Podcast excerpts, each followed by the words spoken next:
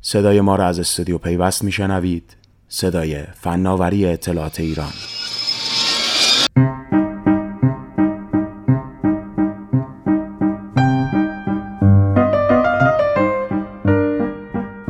نسیه فروشی نوآوری کهن کسب و کارها برای رونق اقتصادی.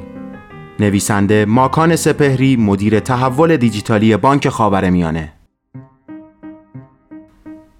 در شرایطی که شاخصهای اقتصادی از کاهش قدرت خرید حکایت دارند الان بخر بعدن پرداخت کن. شاید از معدود راهکارهای باقی مانده برای رونق بخشیدن به بازار باشد. یادداشت حاضر نگاهی است مقایسه ای بین خدمات تسهیلاتی ارائه شده در شبکه بانکی در مقابل نسیه فروشی کسب و کارهای نوین. با توجه به تورم حکم فرما در سالهای اخیر راهکار بانک مرکزی برای راهبری اقتصادی معمولاً بر دو اصل استوار است. ثابت نگه داشتن یا کاهش نرخ سود علل حساب سرمایه گذاران و نرخ سود حاصل از تسهیلات برای کنترل تورم. الزام بانک ها به ارائه تسهیلات خرد برای افزایش قدرت خرید و رونق اقتصادی.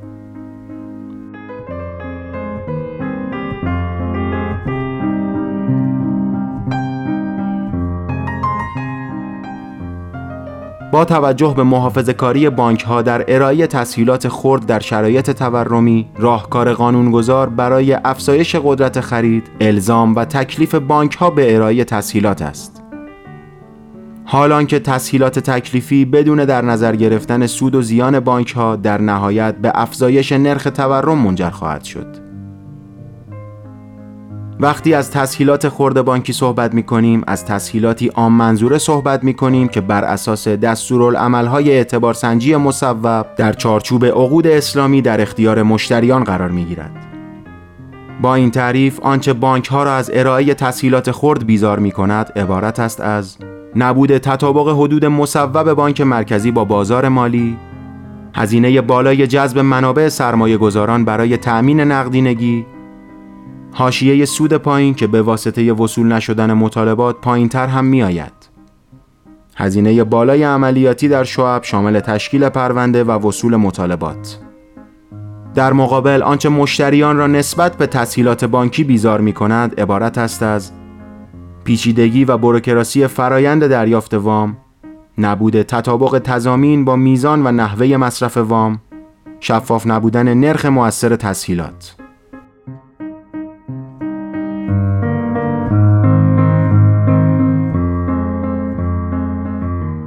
آنچه ذکر شده خلاصه ای است از دور باطل رکود اقتصادی و تورم که در کنار یکدیگر یک رابطه باخت باخت بین بانک ها و مشتریان ایجاد می کند. الان بخر بعدن پرداخت کن یا به مفهوم کهنه آن نسیه فروشی راهکار کسب و کارهای مشتری محور است برای شکستن این دور باطل و بهبود تجربه مشتریان. برخلاف تسهیلات بانکی، نسیه فروشی نه به شکل وام که در قالب اعتبار ارائه می شود. این تفاوت نگاه نه تنها به دلیل نرخ پایین نفوذ کارت اعتباری در کشور نقطه قوت و تمایز کسب و کارها در مقایسه با بانک ها محسوب می شود بلکه به واسطه تغییر نگاه بسیاری از مشکلات شبکه سنتی بانکی هنگام ارائه تسهیلات را نیز پوشش می دهد. جمع آوری تدریجی اطلاعات در مقابل تشکیل پرونده تسهیلاتی تشکیل پروفایل های جامع کاربری دید 360 درجه در مقابل احراز هویت بانکی تحلیل رفتارهای کاربران و رویکرد داده محور به واسطه جامعه آماری بزرگتر. رویکرد مبتنی بر ریسک برای اعتبار سنجی در مقابل دستورالعملهای ثابت. خودکارسازی فرایند اعتبار سنجی در مقابل عملیات سنتی شعب سنتی. نقطه واحد تصمیم گیری در مقابل کمیته ها و سطوح اعتباری در بانک های سنتی. استفاده از سابقه و خط اعتباری در مقابل تسهیلات دفعی.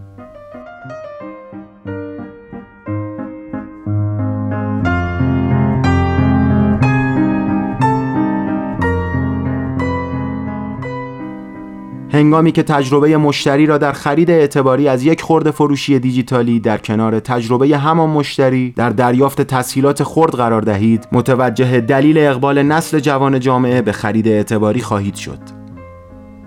در کنار بهبود تجربه مشتری، فروش اعتباری علاوه بر افزایش وفاداری مشتریان به واسطه کنترل فروشنده بر نقطه فروش معمولا منجر به انتباق بیشتر انتظار مشتری با فرایند خرید و سوداوری کسب و کار می شود. هرچند نباید از نبود شفافیت در نرخ مؤثر تسهیلات هنگام ارائه خدمات به عنوان آفت هد و روش قافل شد. با همه این موارد الان بخر بعدا پرداخت کن رقیب شبکه بانکی برای ارائه تسهیلات نیست نسیه فروشی یا خرید اعتباری را می توان حلقه ای از زنجیره تسهیلات بانکی به شمار آورد که تسهیلات خرید را در جهت رشد و شکوفایی کسب و کارهای دیجیتالی به مشتری حقیقی می رساند. با این تفسیر از مسئله نقش بانک ها و به خصوص نئو بانک ها را باید در فرایند تأمین مالی اجزای دیگر زنجیره تأمین ساپلای چین مانند تولید کنندگان، پخش کنندگان و تأمین کنندگان کالاهای نهایی جستجو کرد. به امید روزی که بانک ها نوآوری را نه در تغییر شکل محصول و شیوه رقابت که در تغییر ماهیت و نگاه خود به بازار مالی جستجو کنند.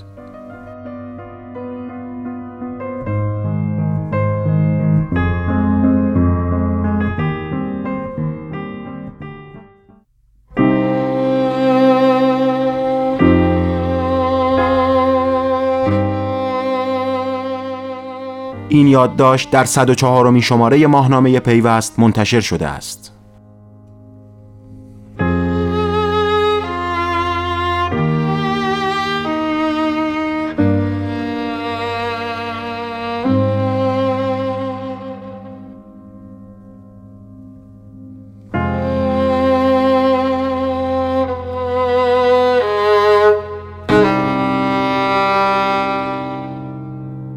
پیوست رسانه راهبردی فناوری اطلاعات و ارتباطات ایران.